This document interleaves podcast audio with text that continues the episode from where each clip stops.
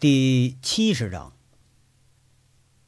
约莫啊，又过了一个小时的时间，这地窖里头，杨伟重新出现了，解了赵三刀的绳子，扔给赵三刀一身棉衣棉裤，就是农村常见的那种，要多土就有多土那种，穿上吧。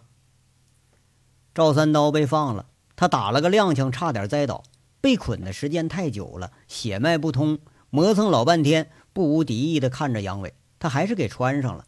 毕竟啊，穿着那条结了冰的裤子不是那么好受。来尝尝。杨伟笑着，那是坏笑，递给赵三刀一瓶二两半的小白酒。赵三刀稍微迟疑了一下，杨伟笑着先喝了一口，又递给了赵三刀。赵三刀这才端着那二两多，是一饮而尽，吧唧着嘴，顿时一团火起似的，直冲了胸肺。冻了这一夜了，这感觉是真爽。捂着大棉袄，穿着深色破棉裤的赵三刀，偏偏那脸被水冲得干干净净的，刀疤显着是格外的明显，人有点消瘦，看上去要多滑稽就有多滑稽。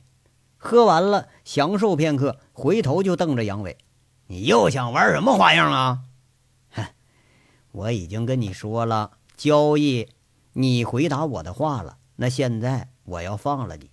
不过你要是不愿意走的话吧，把衣服脱了啊，自己把自己捆上。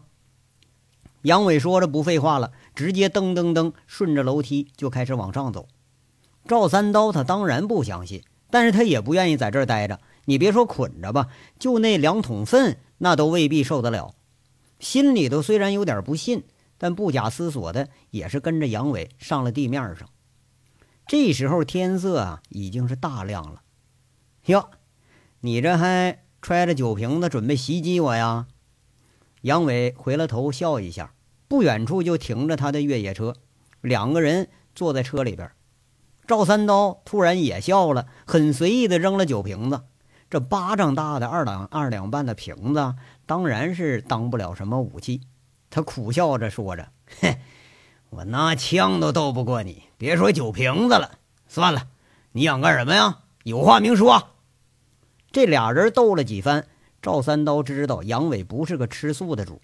凤城这二十几个枪手都没了下文了。昨晚上一交锋，自己一枪没放就被冷水给灌了个够呛。与其起连，你还不如表现的大度一点呢。嗨，没问题，给你。杨伟笑着递过一盒烟，一袋叮叮当当响的东西。赵三刀一接一摸，知道里边是子弹，就霰弹枪的大壳子弹和制式枪的子弹。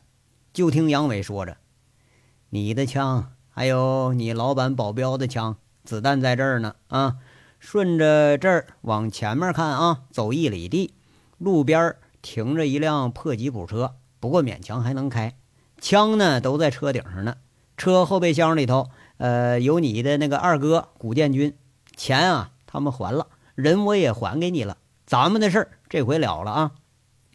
赵三刀心下暗惊啊，原来连大哥在内仨人全给收拾了。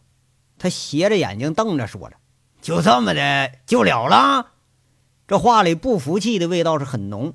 哼，我了了，你呀没了。可是啊。现在你一个人，你怎么跟我来一场啊？回去啊，好好吃一顿，睡一觉，养足了精神，随时来找我来，咱们重新再来一遍，怎么样啊？杨伟笑着，要说这等狠人吃了这么大的亏，估计他也不能善罢甘休。杨伟就转身要走，这当会儿愣着的赵三刀开口了：“你放了我，我可未必能放了你，你不怕后患呢？”一码归一码，我敢放你，我就不怕你报复。我抓你是因为我要问我兄弟的事儿，可我不想你一世英雄啊，不声不响的就死在哪个犄角旮旯里了，也不想别人说我是个阴人。所以呢，咱们得重新来过，一对一、一百对一百都行。你是爷们儿，我也是站着撒尿的主，这理由够不啊？杨伟说着话是豪气顿生，和赵三刀这种横人呐，只有这个道理你能说得通。你把我大哥怎么样了？赵三刀瞪着眼睛，丝毫不领情的样子。没怎么样，他现在呀挺好的，不过得在医院里头躺几天了。换一时日啊，说不定我能灭了他。不过这次我没灭他。杨伟是很正色的说着。赵三刀一听，好像心里头一块石头落了地似的，点了根烟，猛抽一口，呸了一口，很嚣张的、毫不客气的说着：“哼，呸！你虽然厉害，可你手不够狠。你要栽到我们手里，我杀你一点都不带犹豫的。”这下把杨伟逗笑了，回头再看赵三刀，脸上却是毫无谢意，抿着嘴笑着的杨伟很随意的接一句：“狠太容易了。”不狠才难呐，勇和狠是两个概念。三刀兄弟，我有个建议，不知道你听不听？为什么你不开着车向南走啊？离开长平，离开凤城啊？啊？也许啊，这对你来说走的是越远越好。说不定现在你和你大哥全都进了公安的视线了。杨伟隐晦的说着，他心里头有点不忍。或许再也没有机会和这个人再斗一场了。这个人心地虽然很恶，但是他很耿直，耿直的甚至让杨伟都觉得有点喜欢他，有点愧意，好像这次放人也是一个陷害。这个陷害现在却偏偏还就不能说出来。赵三刀吸了吸鼻子，不以为然的说着：“我一直就在公安眼线里呢，那帮人呢比你好打发。”你这建议倒不错，哎，我突然也想到一个建议：如果你要离开凤城、离开长平的话，咱们的事儿啊一笔勾销。其实王大炮的事儿，那错也不一定就在我们道上，这打打杀杀、生生死死的，向来就这样。睁着眼睛知道自己在哪儿呢，闭上眼睛能不能睁开，那就不一定了。活着呀，敬完酒；死了，烧刀纸，都是兄弟。你把这个看得太重了，况且三个杀手没回来要剩下的钱，我都怀疑是不是他们杀的人了。王大炮那仇人那么多，也说不定就是别人下的手呢。你这人他是烂了点，不过你你有点意思，我没死到你手里啊，我也不想你将来你死我手里头。表情是很不屑，但是这话说的很诚恳，眼睛有凶光。但同样也有赞赏，这男人之间的惺惺相惜是比男女之间的奸情更复杂的一种感情。哎呀，我都说了，你越来越聪明了啊！不过三刀兄弟啊，我暂时不会离开。我知道我说服不了你，可是我还是想试试。再会了啊！车里边有吃的，你养好精神。过了今天，我会联系你的。这雪大路滑的，一路小心，我就不送了啊。杨伟说着说着，就好像不愿意再说了似的，迈着步子向车上走过去了。杨伟，赵三刀在身后喊了一声：“什么？”杨伟停步了，侧头回看着赵三刀，嘴角翘了翘，很难得的他笑了，手指弹了弹烟头，看着杨伟说了一句：“谢了啊。”这一句谢，却听不出来有客气的成分。转过头，扬长而去。背影啊，消瘦中有说不出的孤寂、彪悍。那一串深深的脚印越来越长。杨伟看着这个人，笑容有点僵，心里有点惨然。曾经的自己好像也是这个样。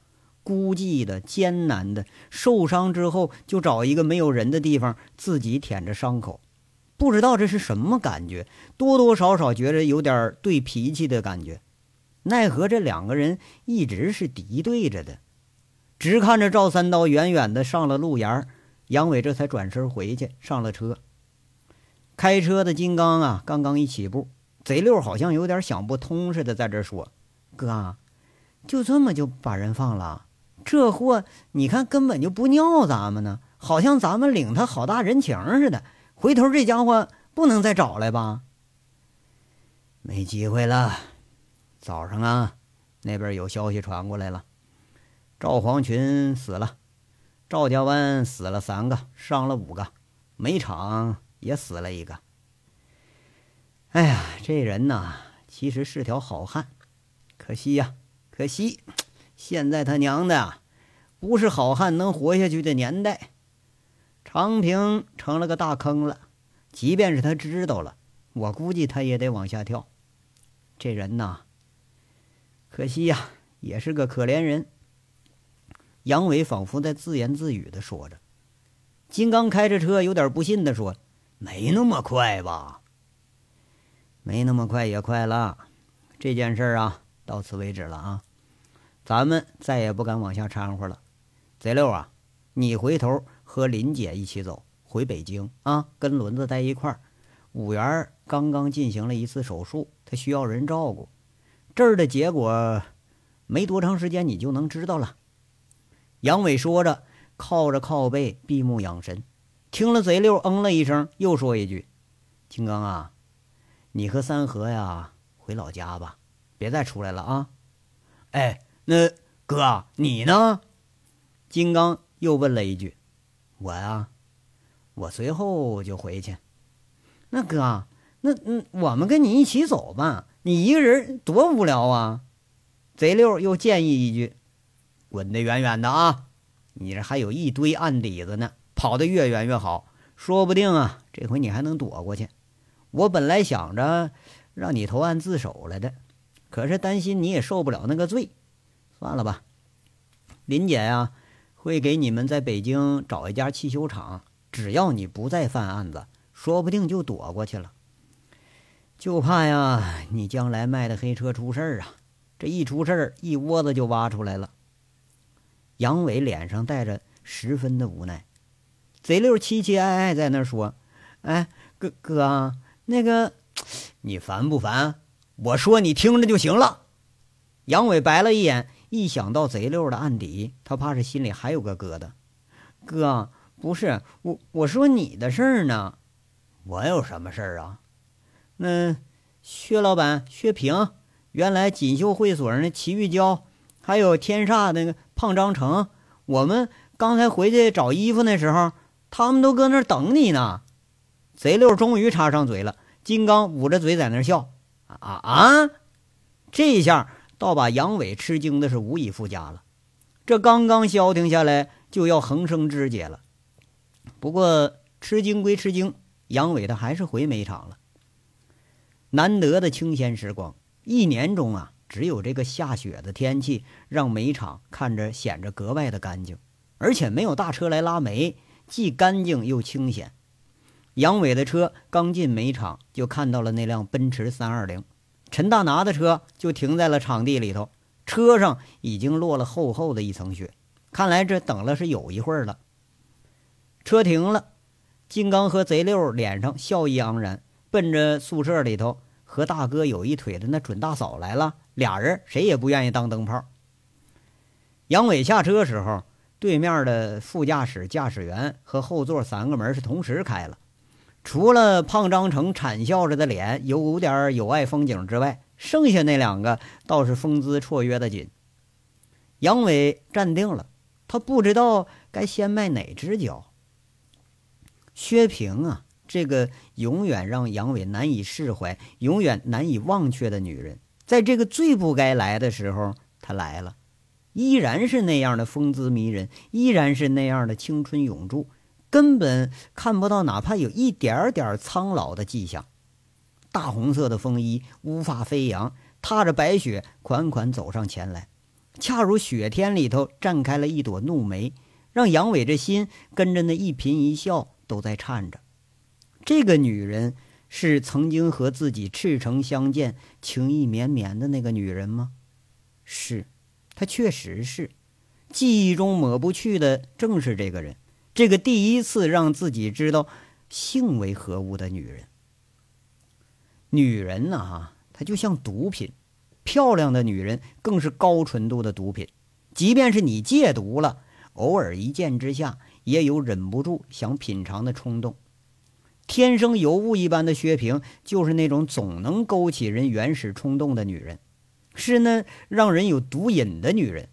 哪怕你知道他那德行不好，哪怕你知道他有若干个男人，哪怕你知道他根本就是逢场作戏，那也总是忍不住从心底、从生理上迸发出冲动。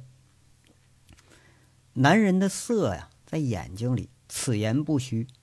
有些美呢是无法抗拒的，特别像这种媚在骨子里的美。杨伟觉得有点尴尬，一直是在躲着。他知道自己再见到这个女人的时候，肯定把握不住自己。好在现在是大白天、大雪天，不会犯错误。薛平款款走来的时候，脸上的笑意更甚了。泵房里头也有一个女人，脸上那妒意也是更甚了。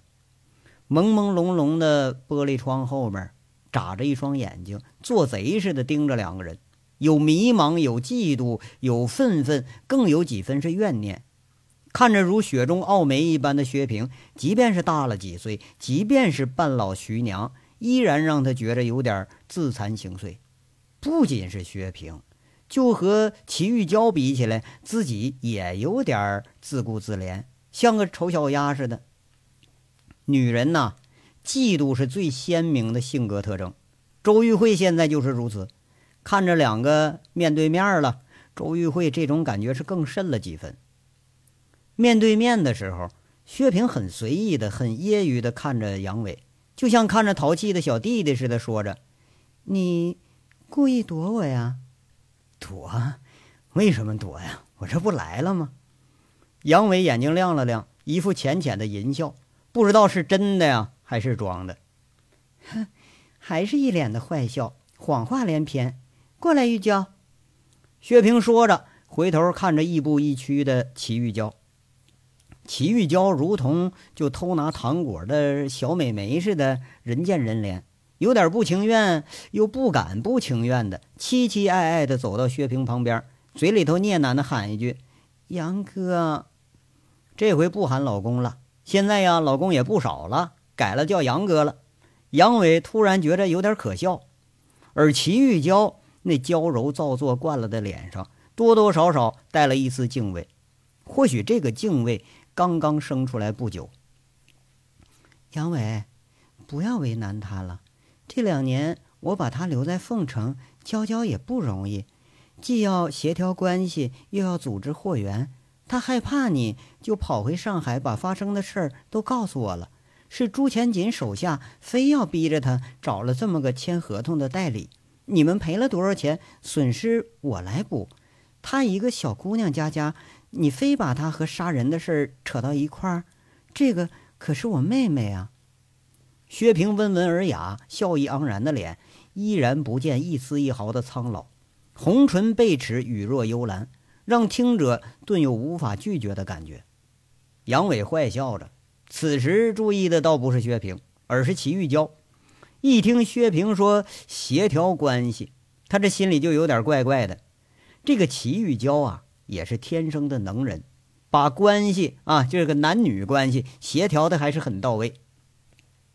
再看车跟前站着的张成，也是一脸的笑意。这张成啊，天生见了人就是一脸拉皮条子似的那种笑，你跟他还就真生不出气来。杨伟突然又想到。这什么也证明不了啊！除非一件事儿：朱前锦要倒台了。这个消息直到现在自己还无从知道呢。如果说消息外露，那么最先知道的就应该是陈大拿了。薛平也许没注意到杨伟的心理变化，还以为杨伟不乐意呢，轻轻推了推齐玉娇，说着：“说话呀，怎么还等着杨伟给你说好话呀？”齐玉娇是终于鼓了鼓勇气。就像当初跟杨伟初见似的，有点敬畏的说着：“杨伟，对不起，我真不知情。赵宏伟让我找的人，我还以为他们真想和惠阳做生意呢。这个就是托词。如果是挣钱的生意，你齐玉娇能把他放过去？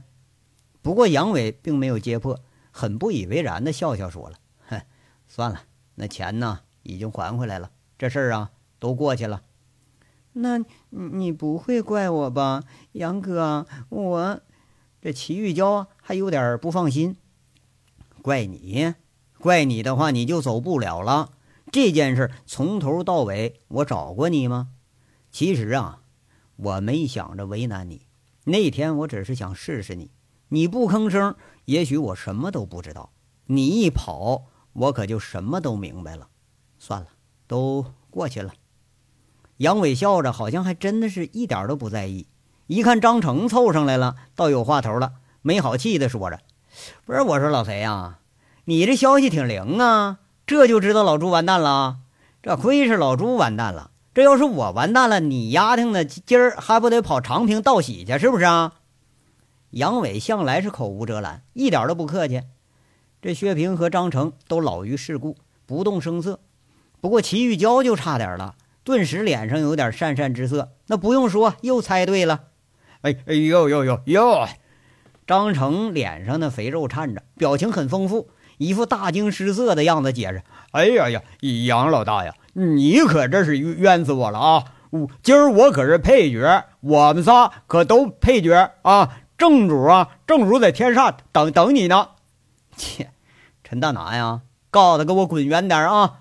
拴马村的事儿他自己想办法去，少他妈往我身上扯。杨伟很不屑地吃着鼻子：“你错了，你肯定猜不着这人是谁。”薛平笑着，突然出手了，精致的翻盖手机一拨，举着屏支到了杨伟的面前，笑着问：“主角是这个人，认识吗？”薛平是笑着的，杨伟的笑却僵住了。手机屏上有一张薛平和一个女人的照片，一个和薛平一样美的女人的照片。看着薛平一副迷死人不偿命的笑，远远的周玉慧也叹了一句：“完了，这魂儿要被勾走了。”要说确实是丢了魂儿了，就听薛平对着这个瞬间丢了魂儿的人说着。这个人呢是我的姐妹，现在呢也是我一个密友兼美容健康顾问、美容设计师。他想见见你，不知道你想不想见他呀？薛平是一副逗弄的语气，仿佛一切尽在自己的掌握之中。他，他，他，他在哪儿呢？杨伟结结巴巴的说着，这心里的震惊不小。中午十二点。我在天煞做东请客，如果你应邀的话，他就会出现；如果你不想见，那就算了。你在这儿慢慢吃惊啊，我们在天煞等你。薛平说着，收回了手机，很优雅的转身走了，一下子仿佛真把杨伟的魂儿给勾跑了。连齐玉娇和张成在那示意的笑，杨伟也只是机械的答应着，一直傻不愣登的瞪着那车离开了煤场，他还是傻站着。来的呀，很突兀；走的很潇洒，给杨伟留下了一肚子的不解和惊讶。哟，杨伟，你看你那点出息，至于的吗？嗨，那魂儿还在不在呀？